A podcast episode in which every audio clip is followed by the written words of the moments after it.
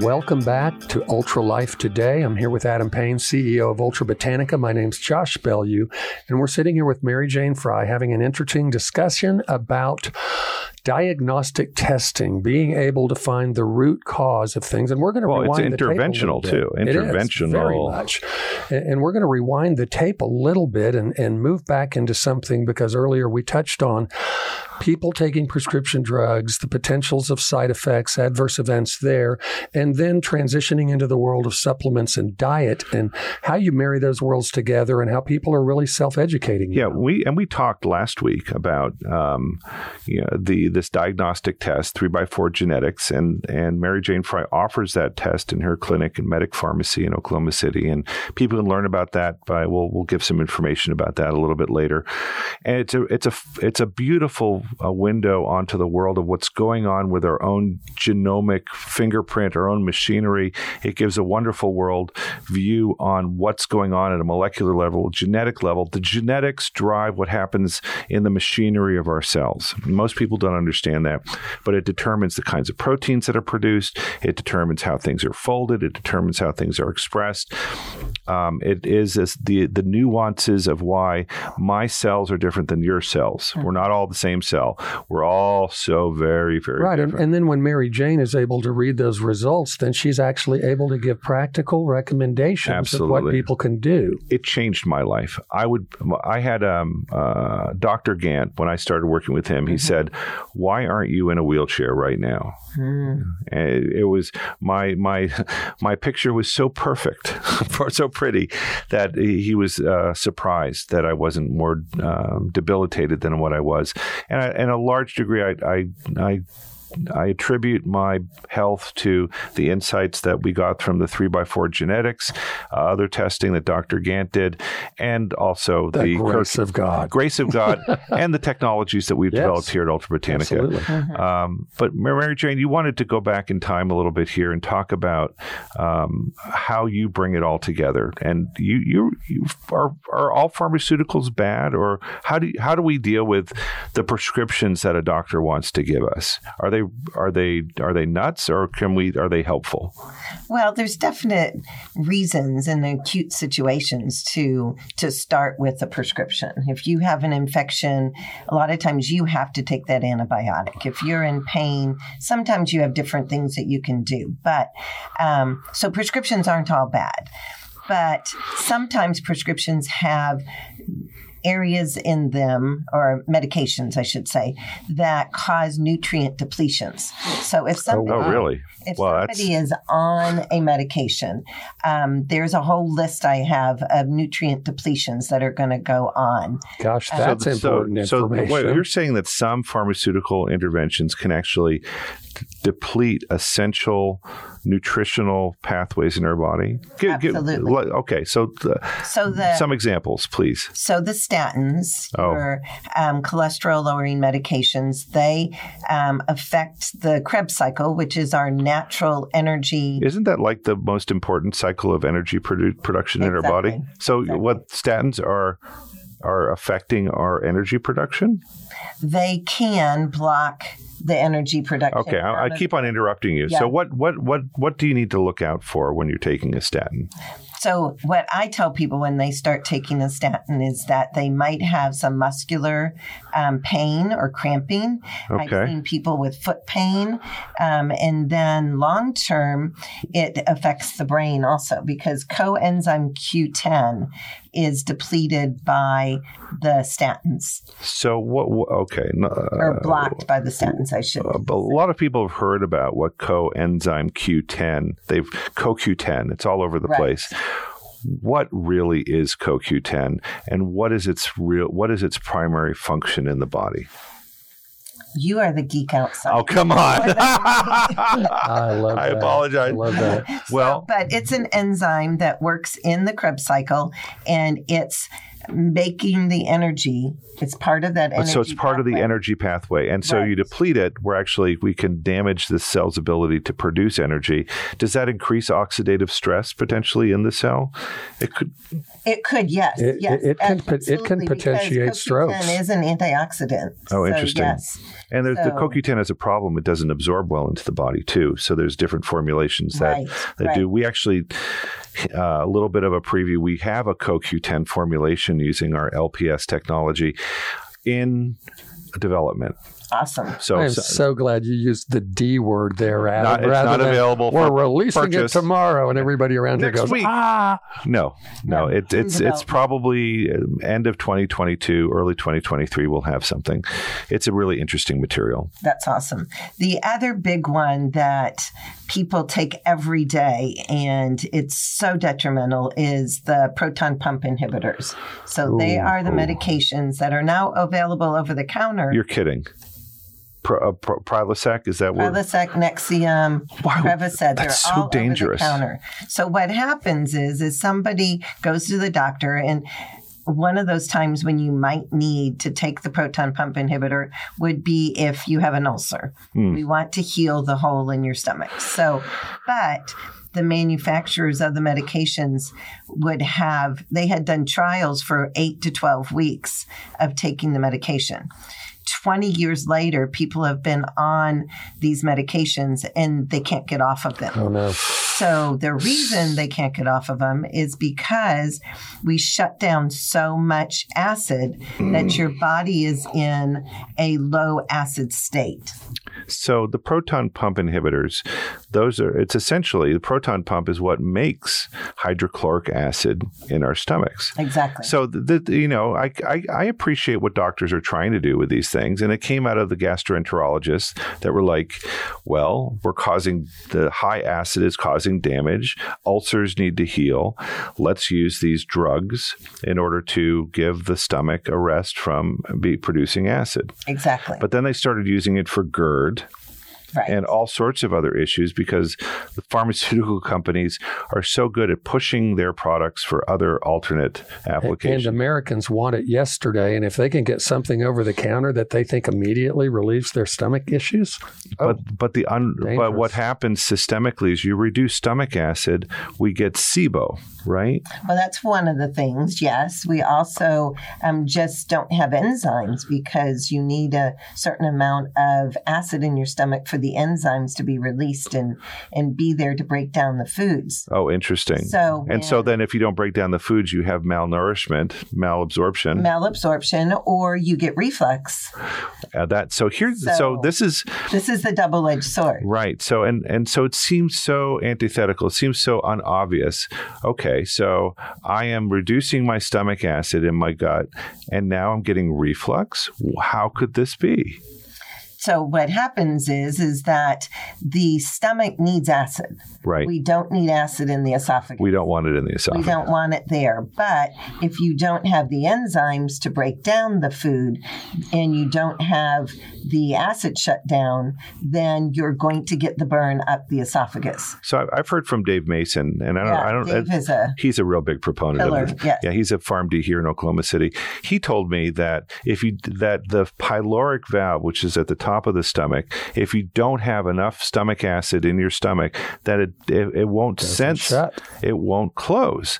So once it senses that uh, uh, acid, it will actually shut. And so because it's not shutting. People are getting reflux up into their esophagus. So his treatment, and I and I thought, you know, honestly, I thought he was crazy. I really did. This was like uh, ten years ago. He would say. The, the solution for GERD and all these things is more stomach acid. And I was like, Dave, what are you saying? That that's like saying the cure for a burnt hand is more fire, and it didn't make sense to me. It didn't make sense. me. Adam, I've got one of the most practical things, and I've seen it work on people that were shocked. Bragg's apple cider vinegar. You can pick it up at every grocery store these days. You can pick it up at the health food store. You dilute that down a little bit. You put a big tablespoon of it in some water, about five to six ounces of water. You're feeling that feeling after you eat dinner and your stomach's doing weird okay. things. And you drink that down, and guess what you're doing? Uh, You're adding acid to the. I've seen it work in a minute and a half with individuals that have Okay, but, with but Mary Jane, is that enough acid? first. Is that enough acid to, for people? I mean, I mean, you guys are providing literally hydrochloric acid capsules for people. Sure. We do have hydrochloric acid capsules.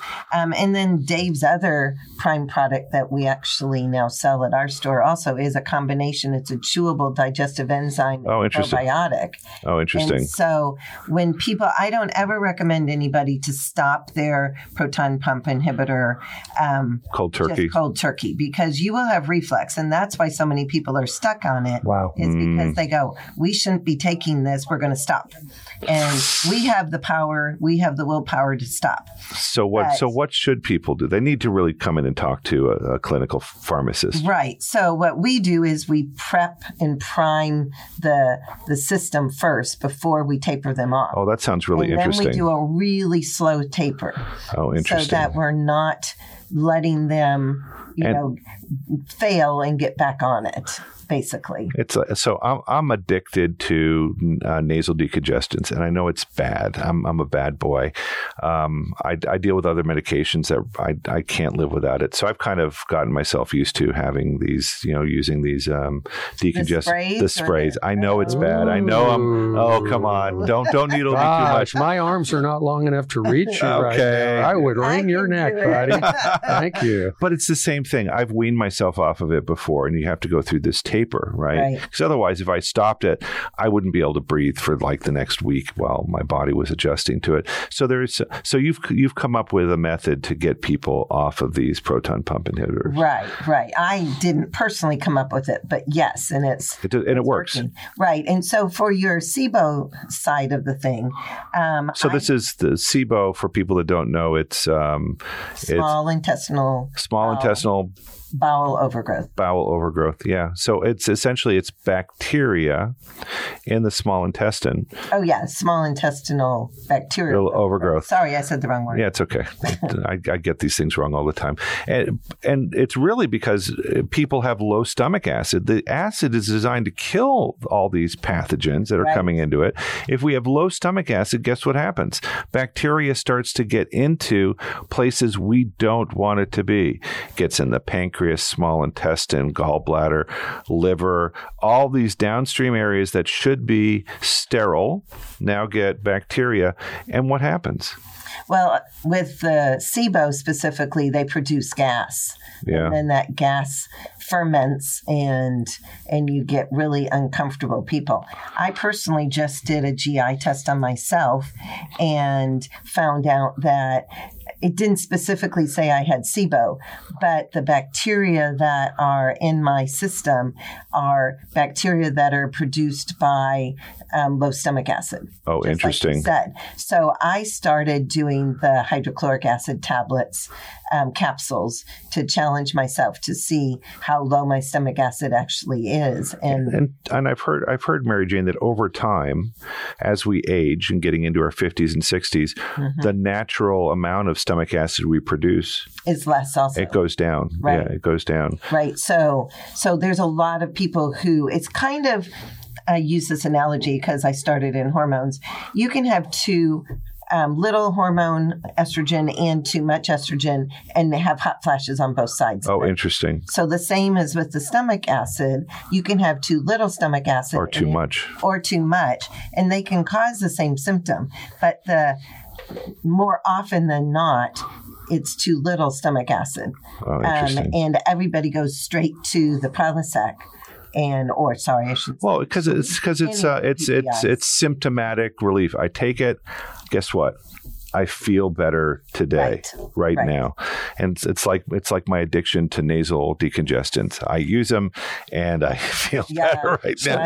So, so I know. before I give Mary Jane's information, some people out there aren't on proton pump inhibitors. They don't have those problems, and yet they still are dealing with this unrest in their gut. Mary Jane, some people are going to self prescribe. Not everybody's going to Mm. pick up the phone and call you. So, really quickly, before I give your Well, and- information, tell if somebody And I- goes I'd like to. I want to interject something here. No. too. Yes, I really do. and it's quick. It should be quick. It should be quick. Will the three by four genetics testing will will that give you information on some of these gastrointestinal issues? So the ones that I've seen so far is like histamine. Okay. The histamine pathway is going to be a big place there. Um, fat absorption. Okay. We can see where people absorb fat irregularly or abnormally, and that would be another place that we could see it. Um, those are my two big ones. That So I you get so, you, right so you're getting some more information that could help guide your your process here. Right. Okay. So it's GI testing is another place that you know I would go down that angle. oh, so you have other tests that you can we do. We have other tests also. Oh, and, oh, it's great. And so many different things. So, Josh, you want to give so some if I'm self-prescribing, where do what do I pick up at the health food store if I have got things like heartburn and GERD and stuff like that, and I'm not going to come see a practitioner? What would your first thing be to tell somebody to pick up out there and try? It's not going to hurt them. I would say trying probiotics and digestive enzymes. Perfect. Yeah, are that's a the good first idea. two places, um, and then you can Google um, testing for GERD um, or low stomach acid by doing a baking soda test. Oh, Oh, interesting. interesting. It's a really um, basic one, but it gives you a starting point. If you do a quarter teaspoon of baking soda and two ounces of water first thing in the morning, you check and see when you burp. If you burp within the first two minutes, you have too much acid. Oh, interesting. Wow. If you burp between two and four minutes, then you have the right amount of acid. And if you're more than four minutes, then potentially you have a low stomach acid. Wow, fascinating. that- I'd never heard about That this is a before. good Awesome. starting point. N- Not everybody believes in it, but I've seen it work.